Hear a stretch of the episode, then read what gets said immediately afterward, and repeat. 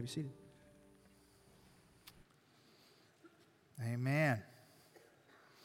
Well, good morning. It's good to see you. Glad you're here.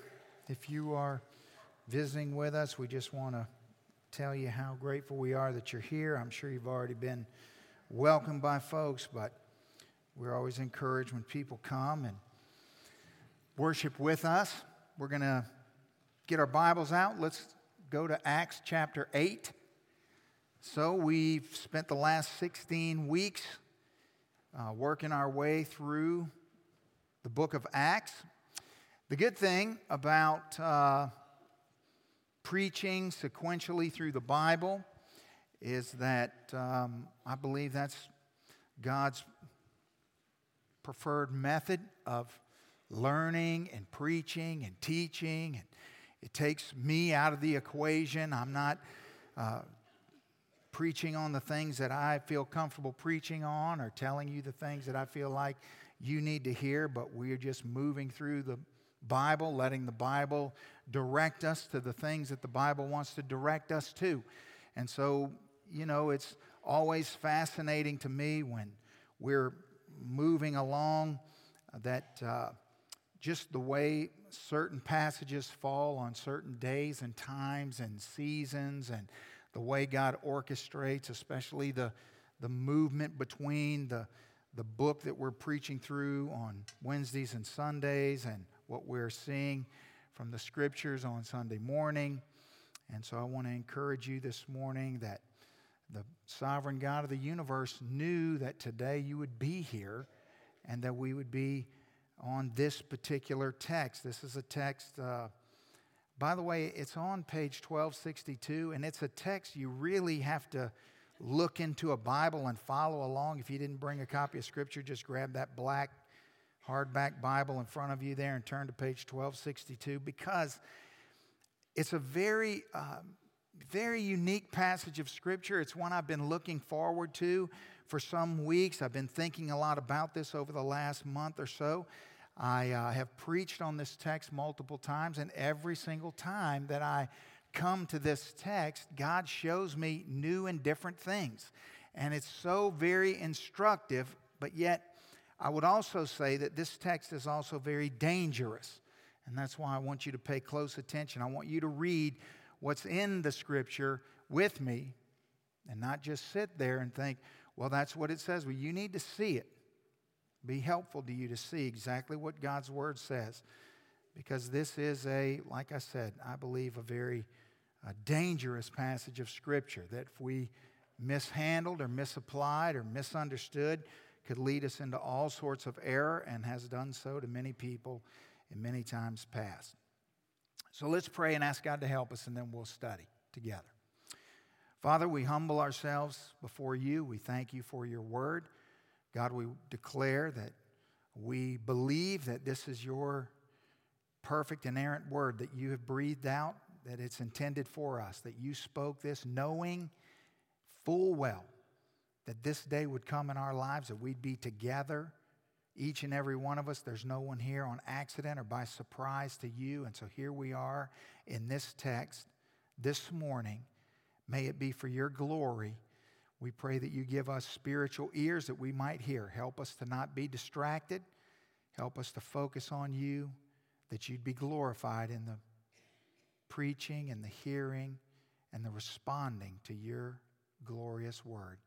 In Jesus' name we pray, amen.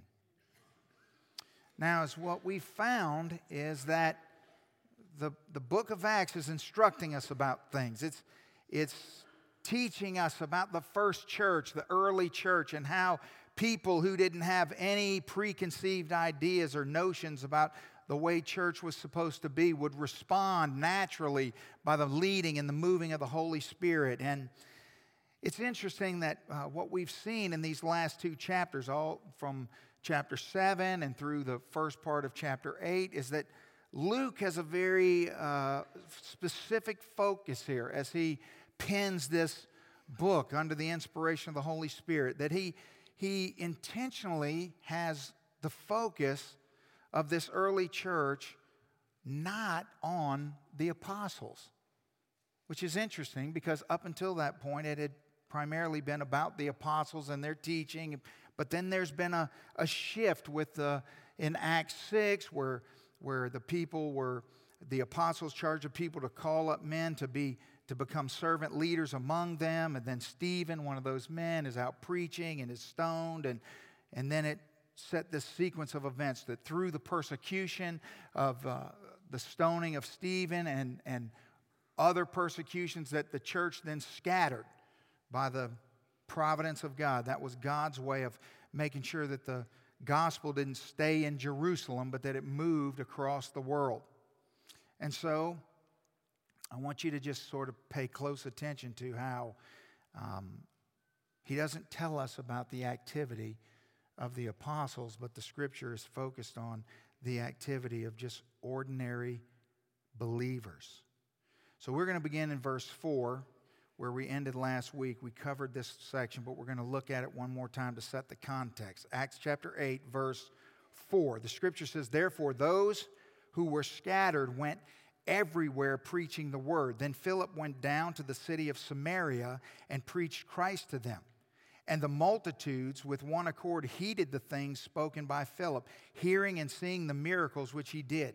For unclean spirits, crying with a loud voice, came out with of many who were possessed, and many who were paralyzed and lame were healed. Now, if you have your listening guide, your first blanks this morning. So, the first time the gospel left Jerusalem, it was carried by ordinary believers and not apostles. It's important to see this that as the scattering, remember, the, the previous passage told us that Everyone scattered except the apostles. God kept the apostles in Jerusalem, and everyone else scattered, and that was by God's sovereign design. So the kingdom is advancing.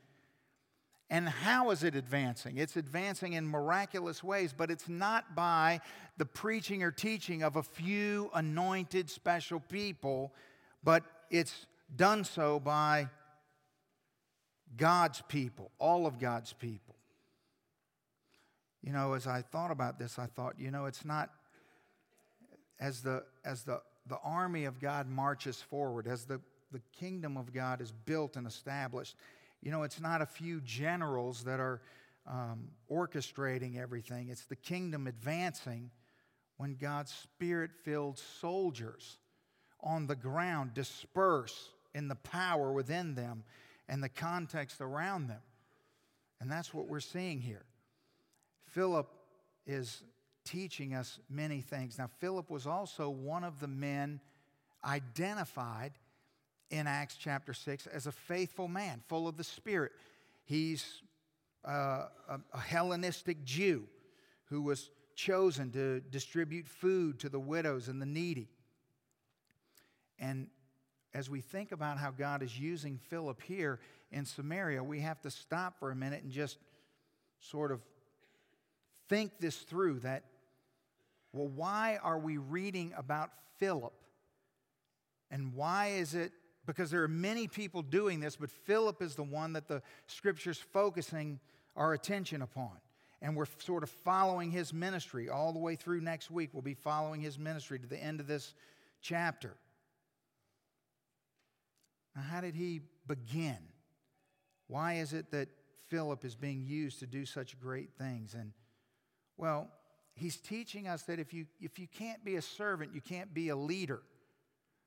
That God has prepared Philip to, to do the things that he's doing, but in the way that God does so. That whoever among you desires to be great, let him be your servant. Whoever is first will be last, Jesus taught. So, the way to, for us to understand it might be this way if you're too big to serve, then you're too small to lead. If you're too big to serve, you're too small to lead. Now, I want you to understand how this takes place. Philip is just another face in the crowd.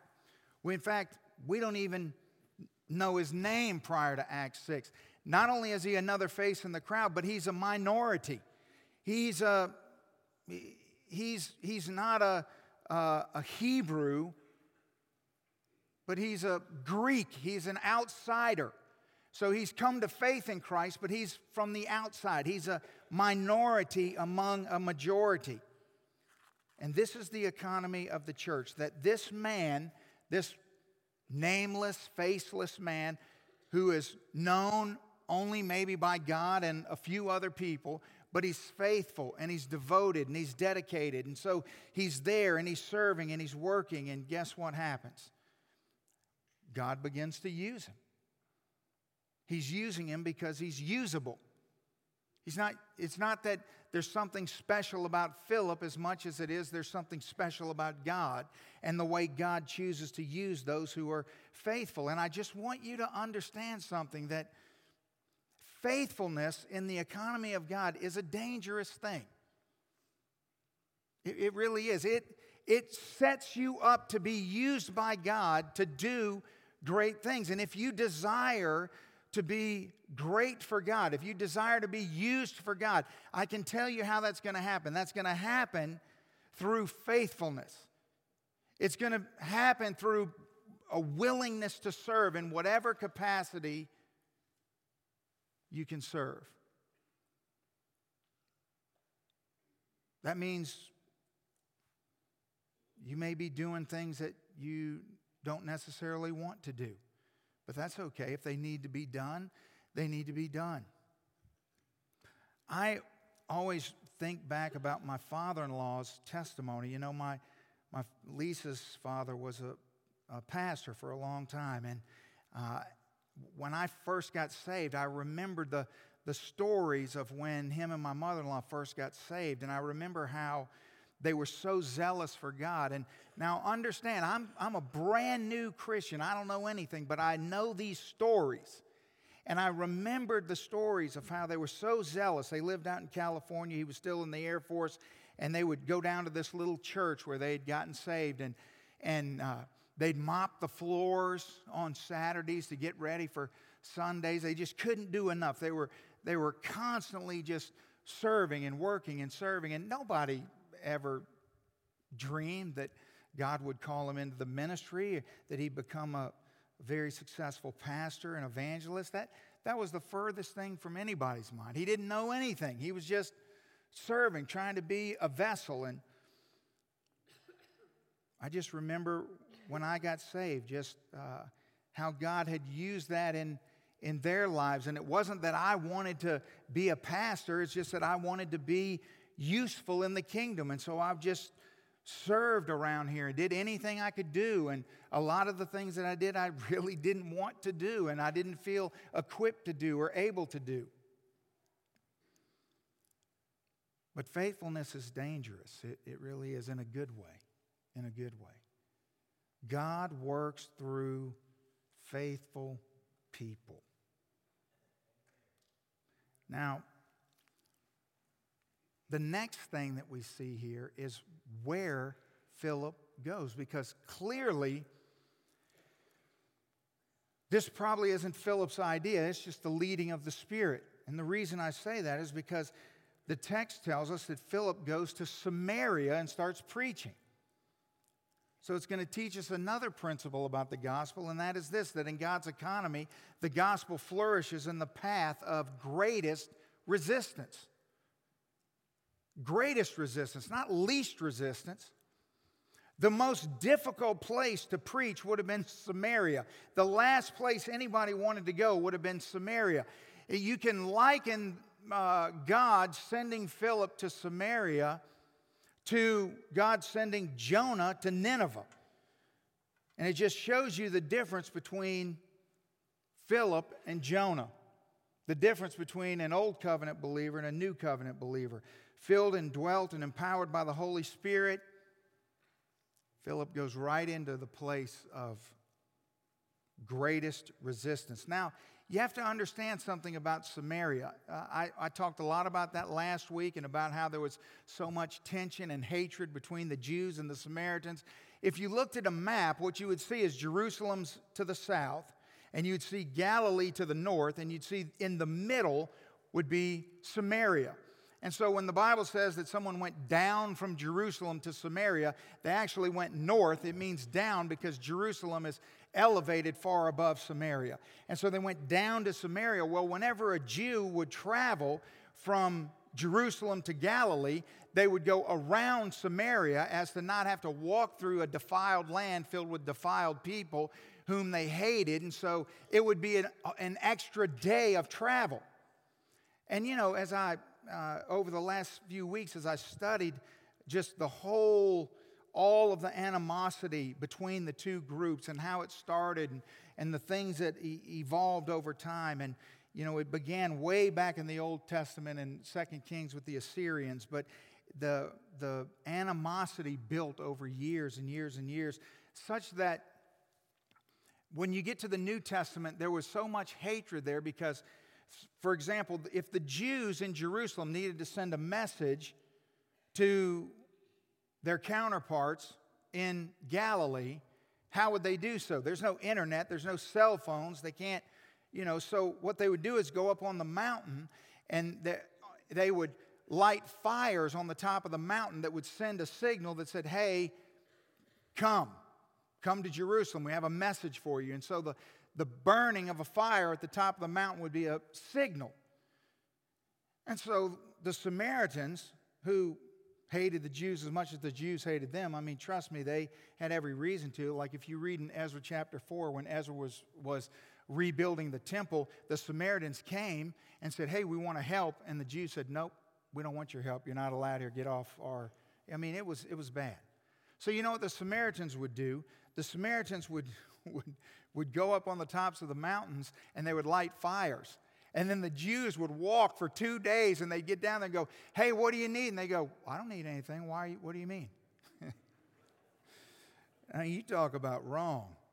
It got so bad that there are uh, uh, historical writings that, that talk about how at Passover, on the eve of Passover, the Samaritans would take these little catapults and they would catapult pigs over the wall into the temple. That is low. So, anyone who got touched by any of the pig splatter was then unclean and unable to worship at Passover. I mean, that's, that's tough. So the Jews weren't just going to take it lying down, they destroyed the Samaritans' temple. And, uh, you know, if you read John chapter 4, where Jesus encounters the Samaritan woman at the well, and you, you now know what's going on in Acts, and you go back and read that with fresh eyes, and you see Jesus is saying that there's a day coming when we'll neither worship on this mountain or that mountain. Jesus is prophesying about there's going to be a unification. But of course, when Jesus said that, nobody knew what in the world he was talking about because that didn't make any sense because Jews and Samaritans worshiping together was the furthest thing from anybody's mind that could ever happen.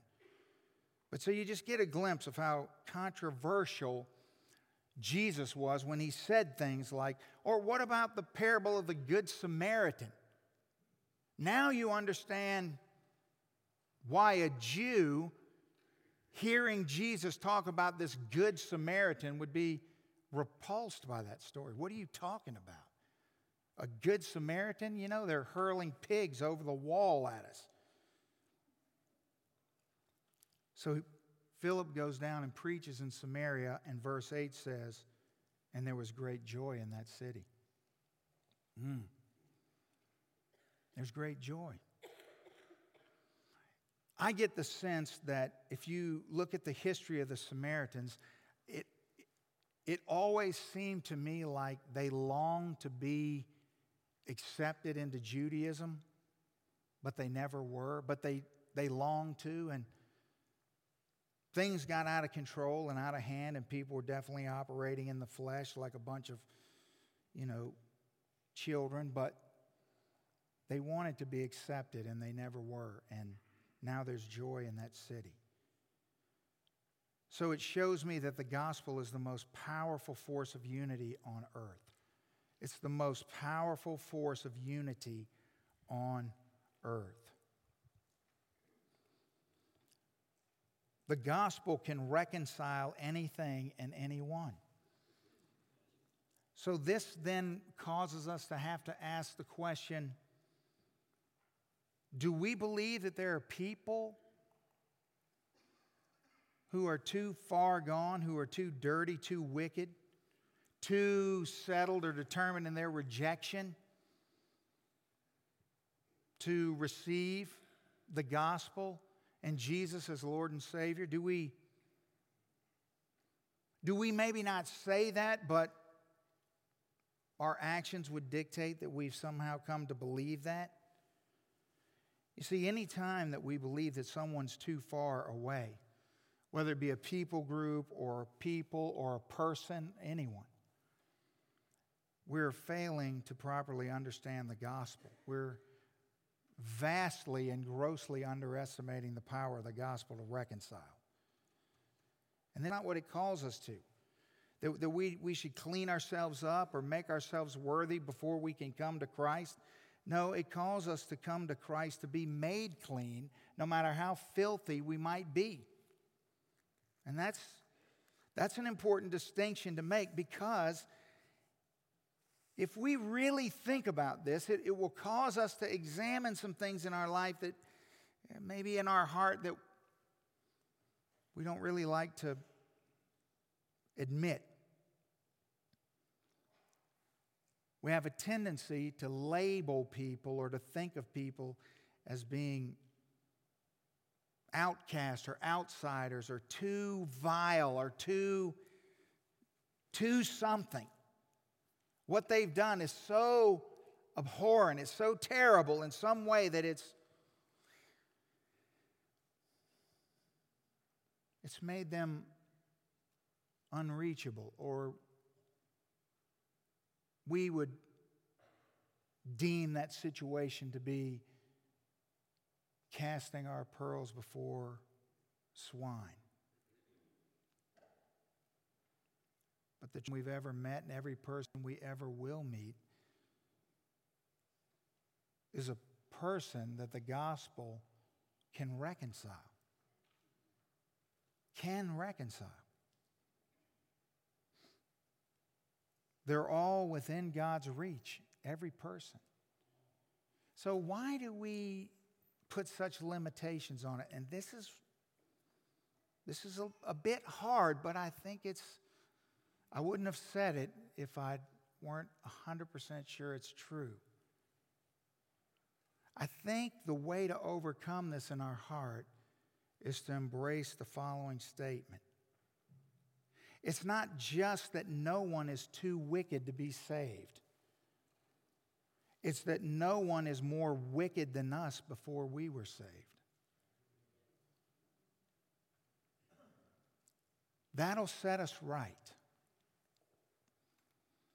You see, when we cast judgment on too far for God to reach, what we're doing is we're saying that we weren't that far when God reached us, which is utterly untrue.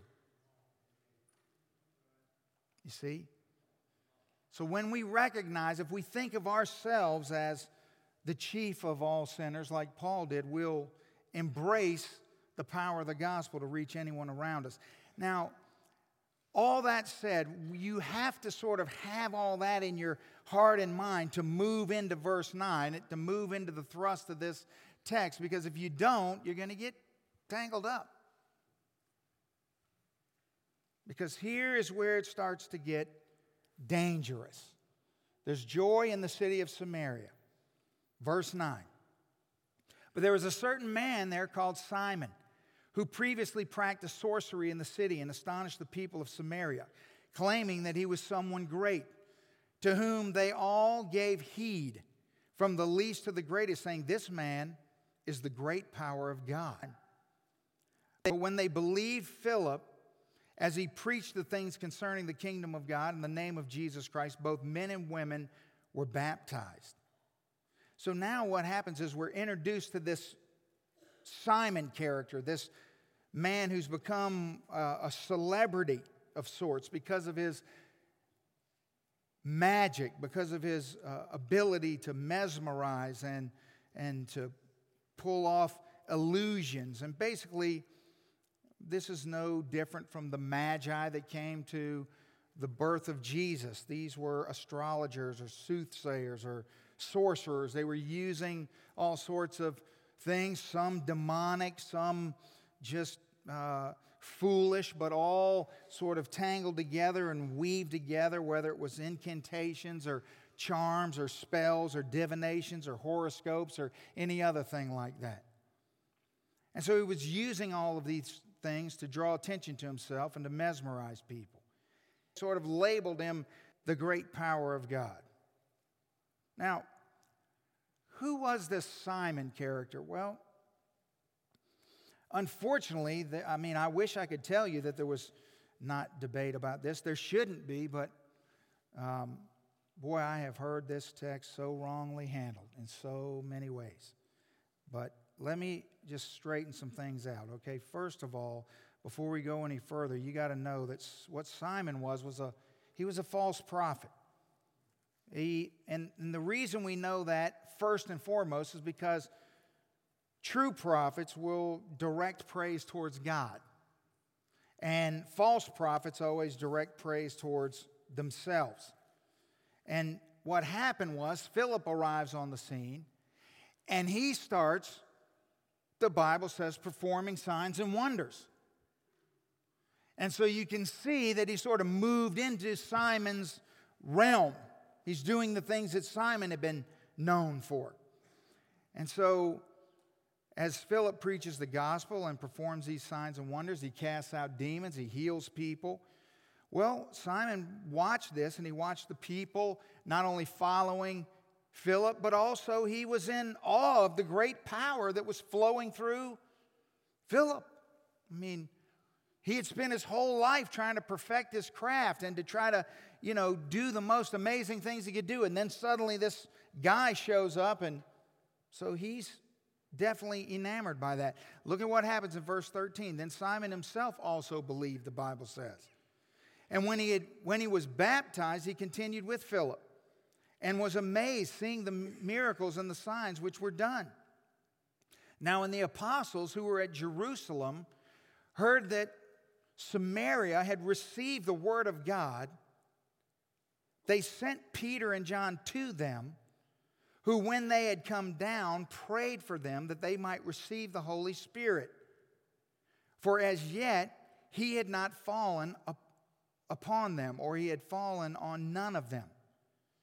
They had only been baptized in the name of the Lord Jesus. So they laid hands on them and they received the Holy Spirit. Hmm. Now, you see where it starts getting dangerous? So, first of all, let's just start with the easy part.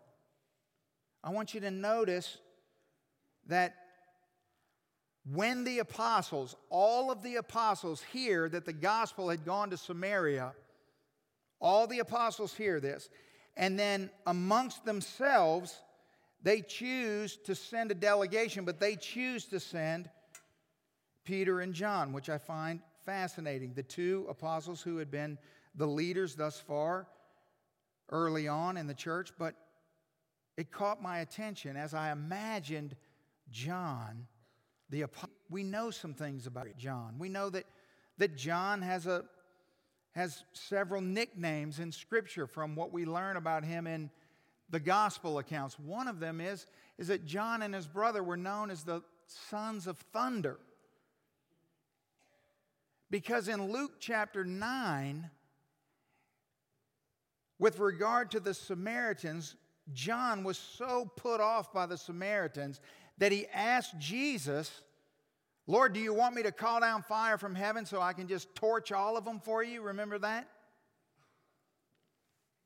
Hmm. He wanted to, he wanted to kill them all like Elijah. And now he's going down to care for and to serve and to minister to the very people that he wanted to call fire from heaven down upon. Now, you can see where there, there's a lot of room in here to get all sorts of tangled up. So they go down, they've received the word, but they don't have the Holy Spirit. And boy, have I had some weird conversations with people about this.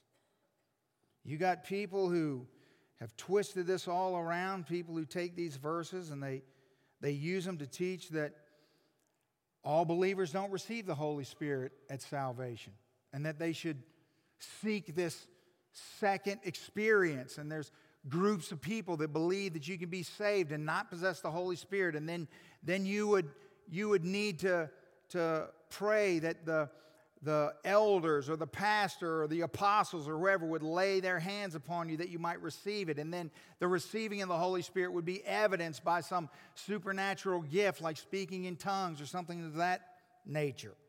And they would use this as a proof text to that. Well, let's just be utterly clear. First of all, how do you know what's saying, well, this ought to be our practice? or this is what happened then and ought not be our practice. Well, you read the rest of Scripture. And so here's what we know for sure we know that according to the New Testament, it's impossible for someone to be saved and not have the Holy Spirit, right? We know that. how do we know that? Well, there's a hundred texts that prove that. But first of all, more, the, the simplest, clearest, shortest, most concise explanation is Paul's statement in Romans chapter 8. Now, if anyone does not have the Spirit, he is not his. Period. There you go. So that's not the case at all. That when a person is saved, they receive the Spirit, the whole Spirit, all the Spirit. They may not have the capacity to utilize it, but they possess it. The Spirit is within them. We know that from Scripture. So, what's going on here? Well, I mean, why is this why do we see this unique situation here? And why has God drawn our attention to? Maybe God was doing something very unique here, which He was, but He didn't necessarily have to draw our attention to it, but He wants to. He wants us to, to know this for some reason. So, why? Why do the apostles uh, have to go down and lay hands on the Samaritans in order for them to receive the Holy Spirit? I mean, what would that be about? I think it makes perfect sense if you just think about the context and the situation. Is this not a supernatural act on God's part of unity? In other words, wouldn't it be absolutely necessary, absolutely necessary for the believers in Jerusalem to accept the Samaritan followers of Christ in order for the gospel to go forth the way God intends. Wouldn't that be necessary? Well, of course it would be. And furthermore, they would have to accept not just that the gospel had went to Samaria, but they would have to accept them as their brothers and sisters in the family of God, right? Well, sure. So therefore, you can see why God would send the apostles down there, removing all opportunity for doubt, to make sure that this was sort of ratified, if spread, that would begin to let the world know that this gospel was truly a gospel for the nations. Yes. You see, had the apostles not gone down and saw the work in Samaria with their own eyes, had that not happened the way God had directed it, well, they would have been people would have been disconnected from the work in Samaria. They would have thought, well, there's this work in Samaria and there's this work in Judea, and they're two different works. And they would have been went right back down the path that they were on for the previous 500 plus years. That wouldn't have glorified God, and that wouldn't have, have all been what God's intention is. No. And so, as, the, as now the, they see the, the gospel being for the nations, and that Jews and Samaritans who, who were once bitter enemies are now reconciled to one another. What a beautiful picture. You see the household of God being formed right there before our very eyes. You see what Paul's talking about in 1 Corinthians 12 when he says, For by one Spirit we're all baptized into one body, whether Jew or Greek, whether slave or free. Yes, you see? that God specifically and intentionally did this supernatural act of unification so that we would be able to see how important it is to Him that we, as one household of faith, carry the mantle of the gospel forth. Now, three sort of uh, principles that will come in the following passages in the remainder of this section.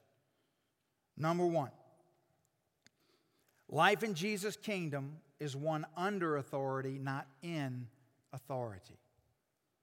Because as we examine Simon under the backdrop of what's going on with Philip and, and the Samaritans around, that's how we'll get clarity. And the first principle we'll see is this principle of authority. So I want you to see what happens. Look at verse 18. And when Simon saw that through the laying on of the apostles' hands that the Holy Spirit was given, he offered them money. Wow saying, Give me this power also, that anyone on whom I lay my hands may receive the Holy Spirit. But Peter said to him, May your money perish with you. That is the ultimate politically correct way to translate what that says in the original language, which is, To hell with you and your money, is what Peter said. because you thought that the gift of God could be purchased with money. Hmm. What a shocking thing. Now, here's where it would be real easy for the train to leave the tracks, for us to get off track with what the Spirit of God wants us to see.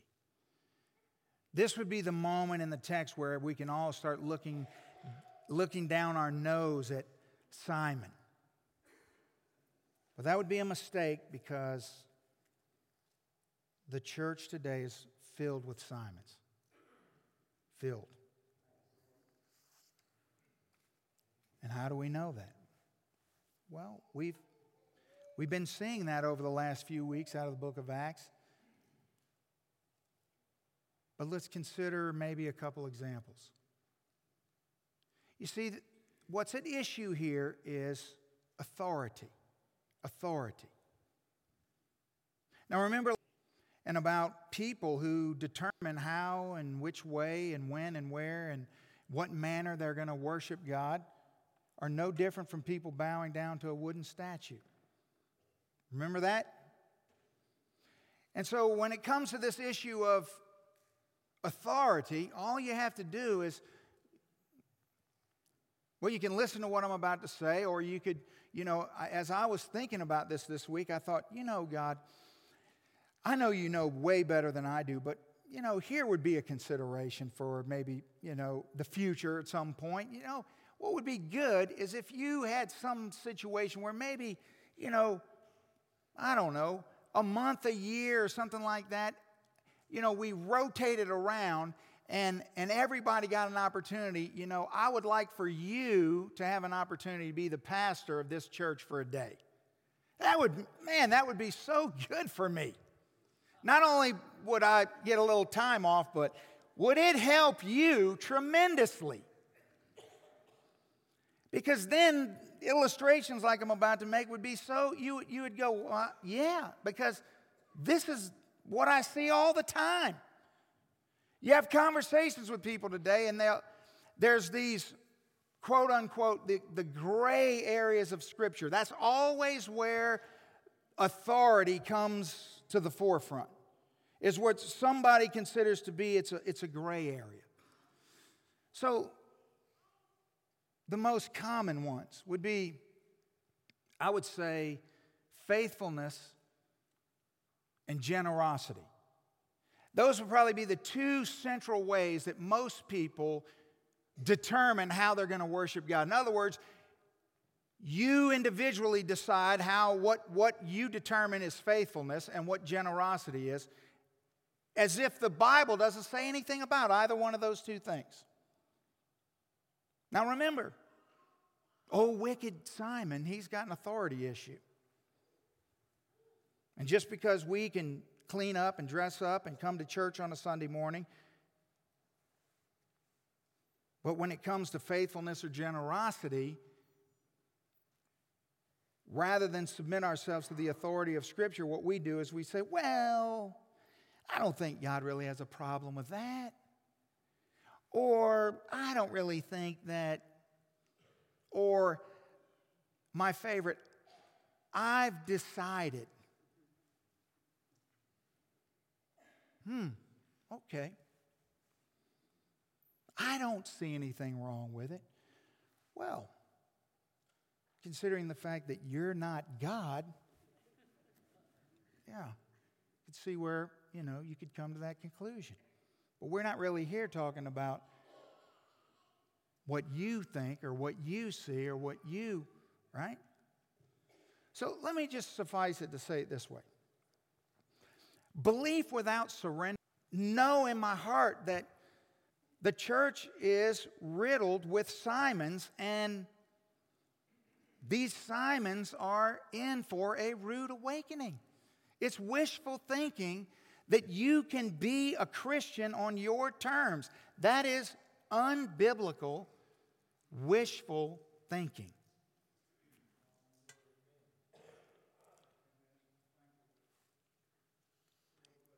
You see, when you say things like, the problem is not that, you know, the, the goal is not for us to come and say, oh, well, you know, we've got all every area of our life straight and we're all, you know, uh, I'm, I'm perfectly living every area of my life under submission to God. No, because that wouldn't be true. And then we'd all be liars, and that'd be a whole new problem. That's not, that's not what I'm talking about. What I'm talking about are the places in your life that are out of the will of God and you're okay with that. That's the problem. And there's a difference. You see, because either you've given Jesus full control or you haven't given him control at all. I mean, the question is, the lordship of Christ in your life and the authority of Scripture. And so, if the Scripture says, Thus says the Lord, then you know what? The person who chooses not to submit to that has an authority problem. Amen. I love you. We just got to be reminded of that every once in a while. You see, Simon, listen now. Simon's, Simon is not some far out wacko. Simon is a guy who wants Jesus in his life. He does. He wants Jesus in his life. But he doesn't want to give up control of his life. He doesn't want to give up his life. He just wants Jesus. Well, that doesn't work. So, authority, first of all. Second of all, life in Jesus' kingdom is lived focused on the glory of God, not on the glory of yourself. It's not on the glory of yourself. Now, look at what happens with Simon. Peter goes on after he says, To hell with you and your money. And he says, verse 21 You have neither part nor portion in this matter, for your heart is not right in the sight of God. Repent, therefore, of this your wickedness, and pray God if perhaps the thought of your heart may be forgiven you. Now, I think it would be helpful just for, you know, for the next 10 minutes for all of you to just think for a moment, just kind of breathe in and breathe out and go, you know, at least Peter is not your pastor. Amen. See? See, suddenly, man, Tony's looking better.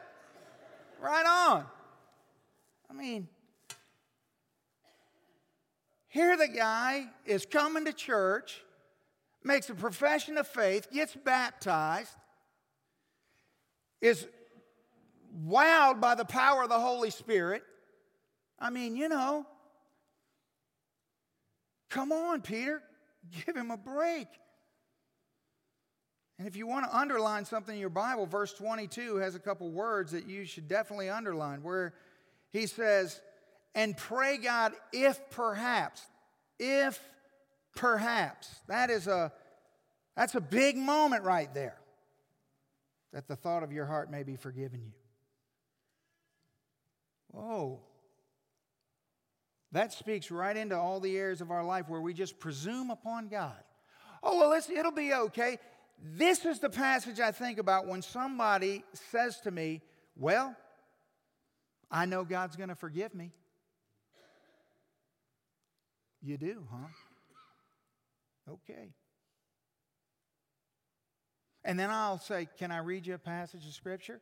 This isn't the only place in the Bible that says this, but I'll usually turn to this one because it's the clearest, and I'll read it to them, and then they'll kind of look at me, you know, their head will tilt, you know what I mean? It's, it's like my dog Oscar when I'm getting something out of the cabinet. He, he'll be, he could be all the way at the furthest part of the backyard, and you get some food out, and his head tilts. He's like, like he knows, you know, something's. Well, what's going on in there? What? And I say, well, the Bible says, if perhaps the thought of your heart may be forgiven you. Hmm. Now, this is what I want you to see that Peter's not being harsh here to Simon. This is the most graceful. This is, this is like a this is like a, a, a, a shower of mercy on Simon's life. Listen, this coming to God with human agenda is an extraordinarily dangerous thing to do. This is a, this is a, a, a killer cancer that if it, if it comes into your life, it, has got to be immediately diagnosed and treatment has to begin. This, this would be like Peter being a, being a, a physician and somebody unbelievably ill coming into his practice and him discovering what's wrong and then waiting to tell him. No, I mean, this is mercy. He's saying, listen, you need to deal with this now. See, when, when a person invites Christ's power into their life in order to accomplish their goals, they not only misunderstand, but they miss the power of God in their lives. You understand that? God will not play that game. He will not play that game. So let me say that again. When a person invites the power of God into their life to accomplish their goals, they not only misunderstand, but they miss altogether His power. He will not be mocked. He is not our servant, we are His servants.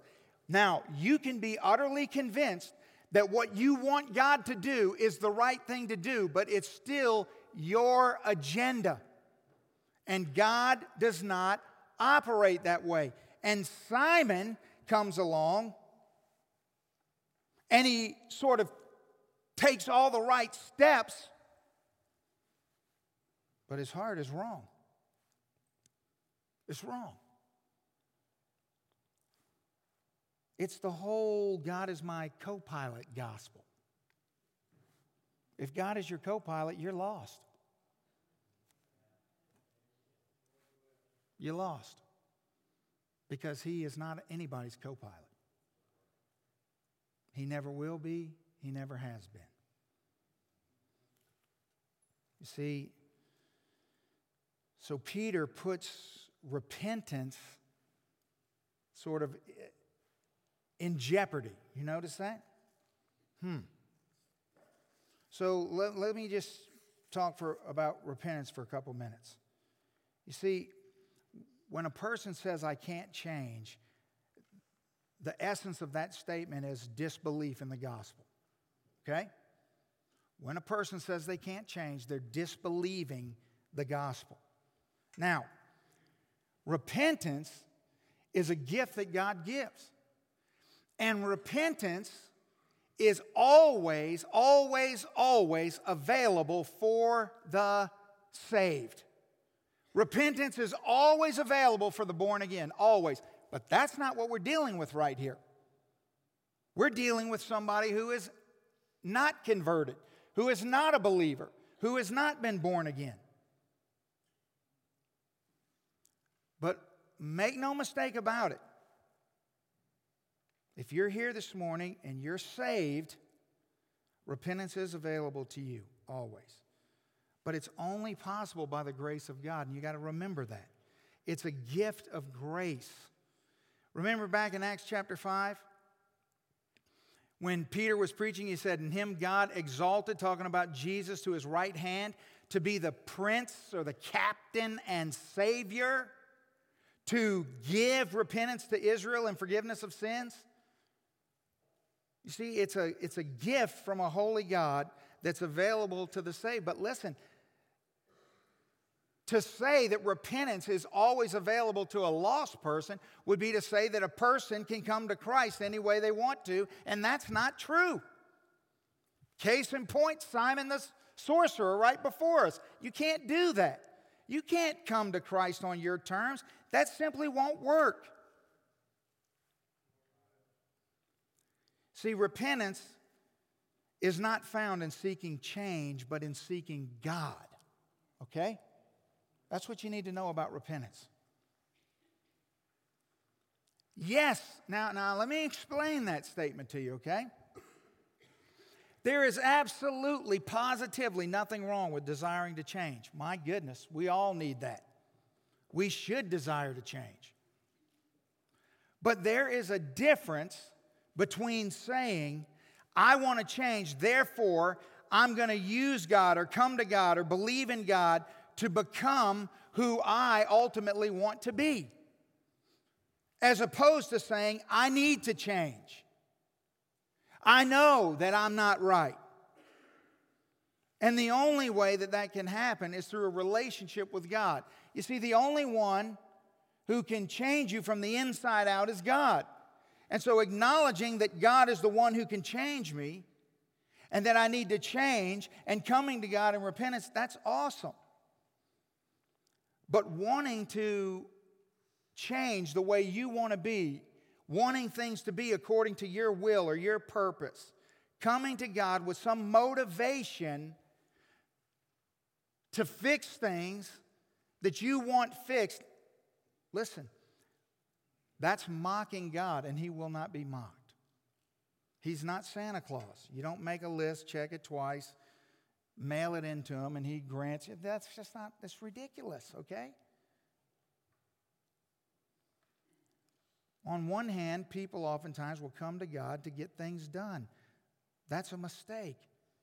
What we need to understand is that God and God alone has the power to transform us from the inside out. And we submit to that power. And it's okay to want things, that's fine. But what's not fine is to be unwilling to yield to whatever God wants if it may be different than what you or I want. So we have the issue of authority, we have the issue of motive or repentance. And then number three, life in, the, in Jesus' kingdom is lived enslaved to righteousness, not enslaved to sin.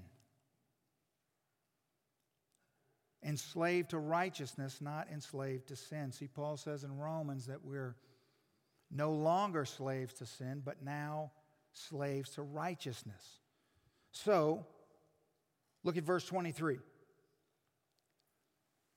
Peter says, For I see, you'd think, good gracious, hasn't he said enough to him? Like, man, no, no, no, he's got more.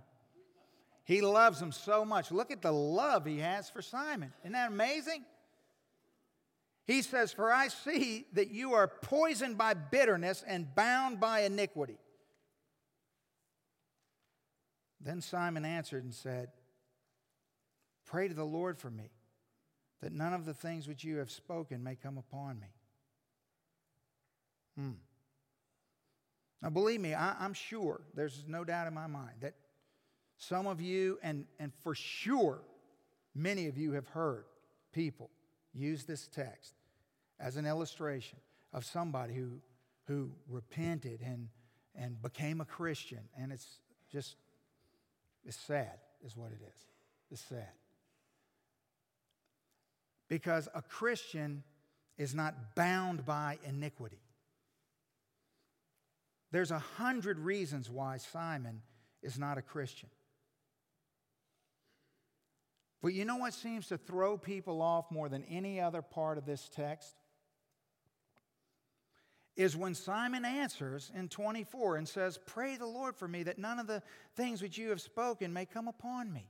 And they say, See? Look, he's saying that he agrees with you. No, he is not. He's not repenting. You know what he's saying?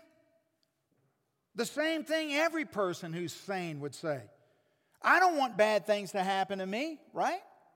Which is ex- exactly why I will never, nor will this church ever, stand up in any way, shape, or form before a group of children and say, Now, Let's talk about hell for 10 minutes and then go, now, does anybody here want to go to hell? Raise your hand.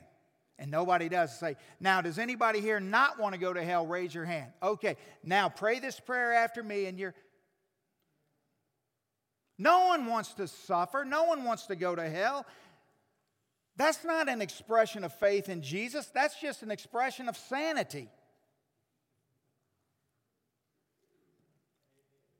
Right. Well, wait a minute. Wait a minute, Pastor. You're talking about a guy, the Bible says he believed, Philip's preaching. This is what it says He believed, he got baptized, and then he continued with Philip. Isn't that what it said? Well, I mean, that's got to be, that's got to be saving faith, right? Come on, he believed. Well, What did he believe? He believed in what he saw. The Bible tells you what he believed. He saw the signs and wonders and he was amazed by that. Wasn't isn't that what it says? So what happened in John chapter 2? The Bible says now when Jesus was in Jerusalem at Passover during the feast, many, what's the word? Believed in the name of Jesus. Why? Because they saw the signs which he did, but he didn't commit himself to them because he knew what was in their heart, right? Yes. What about Luke chapter 8? When Jesus taught on salvation and he taught about the human heart and he taught about the different soils of the human heart, right? And didn't Jesus say that there's a certain kind of heart that the Word of God, the seed, falls on this heart? Luke, hmm. Those are who, but these fall on the rock. Hmm. Those are who, when they hear, receive the word with joy. Sounds like Simon. Wow, he was amazed by that power, so he receives it with joy.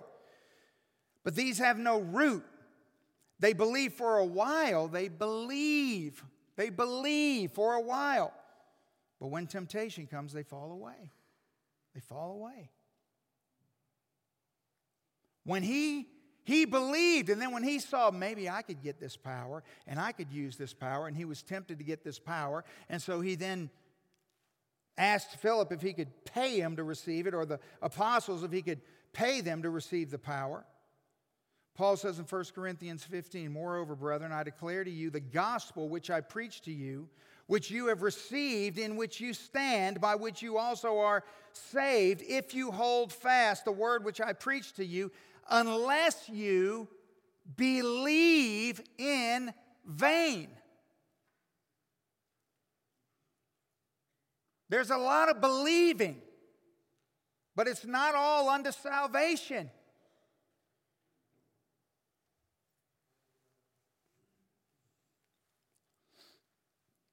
See, for a long time, early on,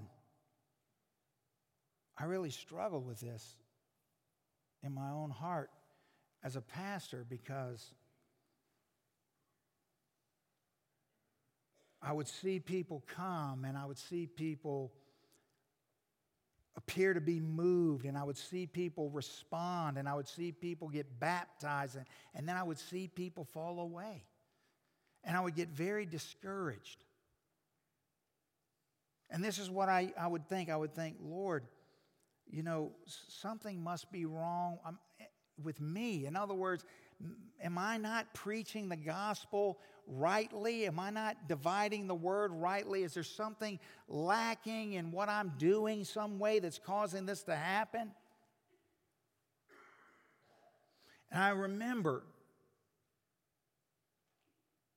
years ago preaching on this text. And God so encouraged me as I saw this happening to Philip, who was so faithful in preaching the Word of God, and so many people were converted and changed. And that, see, what we have here is we have the, the pure gospel being preached, and we have people responding and being converted and transformed forevermore. And then we have other people who, for whatever reason, hear the same message but don't they don't get it. They have an authority issue. They have a. I, I think about all the people that. There must be thousands of people that I've preached to in the last 20 years who have listened to me preach the gospel and have received everything that I said, but in their heart, they have bitterness. They have unforgiveness towards someone and they're willing to do anything and receive anything, but they're not willing to forgive that person. They're a Simon. You can't come to God on your terms. You can't receive His forgiveness and not give it to someone else. It doesn't work like that and, and the conversations in your head about how justified you are and how horrible whatever it is they did to you is and all those things. But let me tell you something I can't change what God says.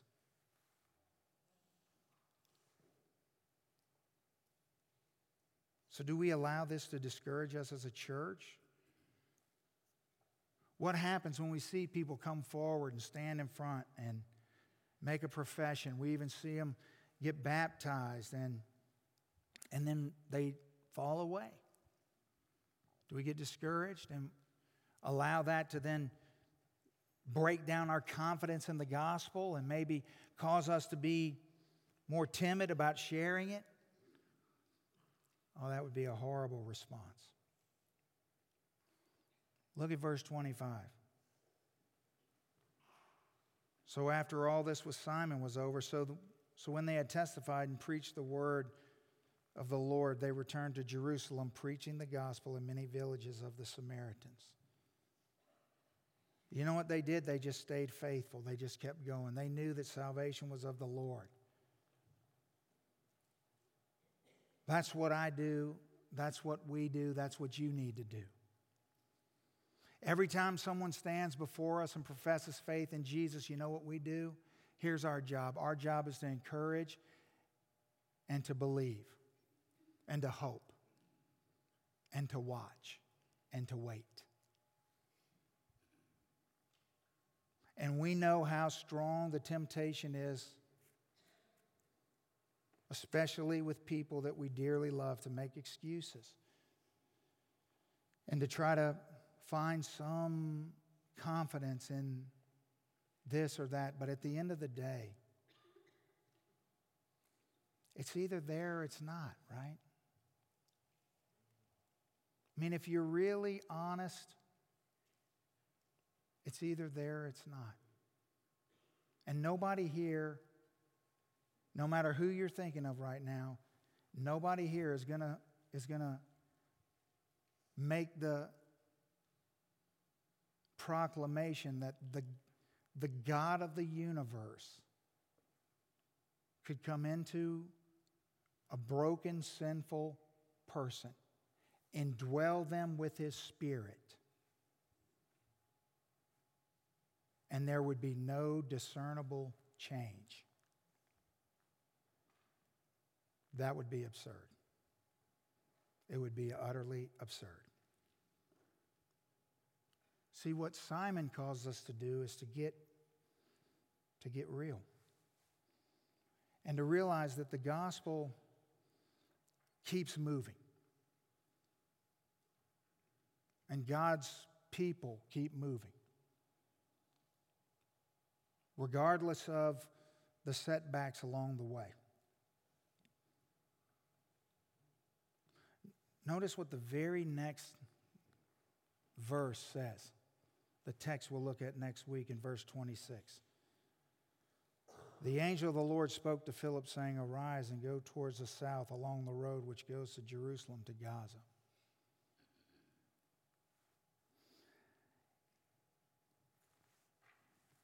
You know, I just, a few months ago, I was really down in my office. And I was thinking about how man, there's just been people that I've poured so much of my life into. And I'm talking years and years and years and years and years. And they just walk away. It's not, it's not that they walk away from here to somewhere else because that's God's business. I mean, they walk away from God. And it's hard. I think about this text and I think about the Spirit of God whispering in our ear saying, I know it's hard. You think it's hard for you? How do you think I feel? But get up and keep moving.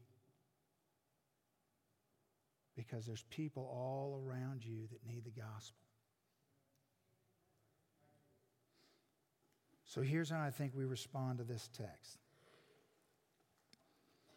Let's expect great things from God and attempt great things for God.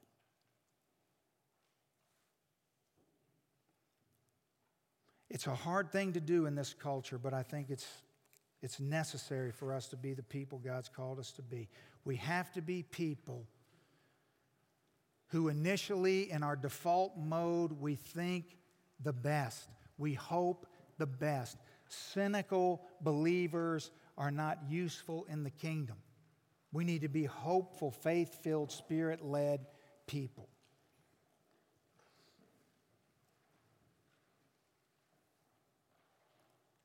So there's Simon's.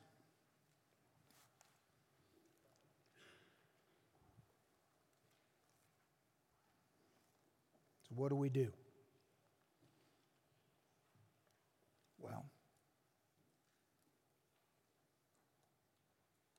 To whom shall you go?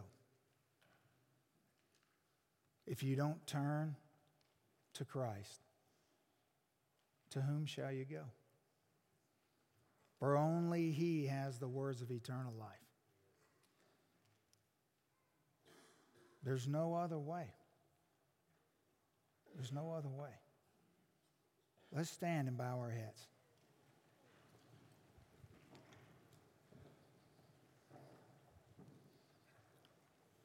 Father, we thank you. We thank you that we can receive your word and know that you love us. You love us enough to tell us. You want us to know. You want us to know that there's a narrow road that leads to life, but there's a wide path leading to destruction. Lord, you love us too much to let us figure things out on our own because you know our minds and our flesh are not trustworthy. And Lord, I know that the point of this text is not for us to try to discern or know or figure out or cast uh, our own judgment on anyone else, but Lord, it's for us to look into our own hearts and to know who we are in you and to be true and honest. Do we have an agenda and authority problem? Are we trying to make you into something that we're able to worship, which is someone and something that you're not ever going to be? Lord, the point of this text is for all of us to realize that our goal in this life is to not seek the things of God, but to seek you. You are the gospel, Lord. You are. You're the one who gave your son. You gave everything that we might have life. The only reason we breathe in this moment is because you love us and in your grace and your mercy. You invite us to become part of your family where you shower us with, with your presence. And Lord, you empower us to be your people. You invite us to, to take these fleeting lives that we have and to invest them in what matters the most, Lord. God, thank you for all the Philips in this room. Thank you for the representation of a church littered with people who were once outcasts, who have come into the kingdom of God. Many, many who even today serve in menial ways. Don't feel good enough or equipped enough or smart enough or mature enough to be able to be used for what they would think are great things in the kingdom. But Lord, thank you that greatness comes through service and that you love the humble man or woman or young person who would just surrender their life to you, admit that there's so much they don't know and understand, but just serve you, Lord. Be faithful. Just do the things that you say, not because we want to, not because we understand, but simply because you said it. And Lord, how that just invokes your power in our lives. Thank you. God, help us today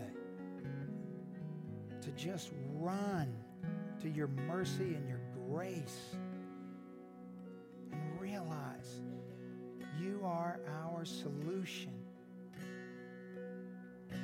Thank you. Thank you, Jesus. Thank you. And we'll have a time to respond, a time where you can, you can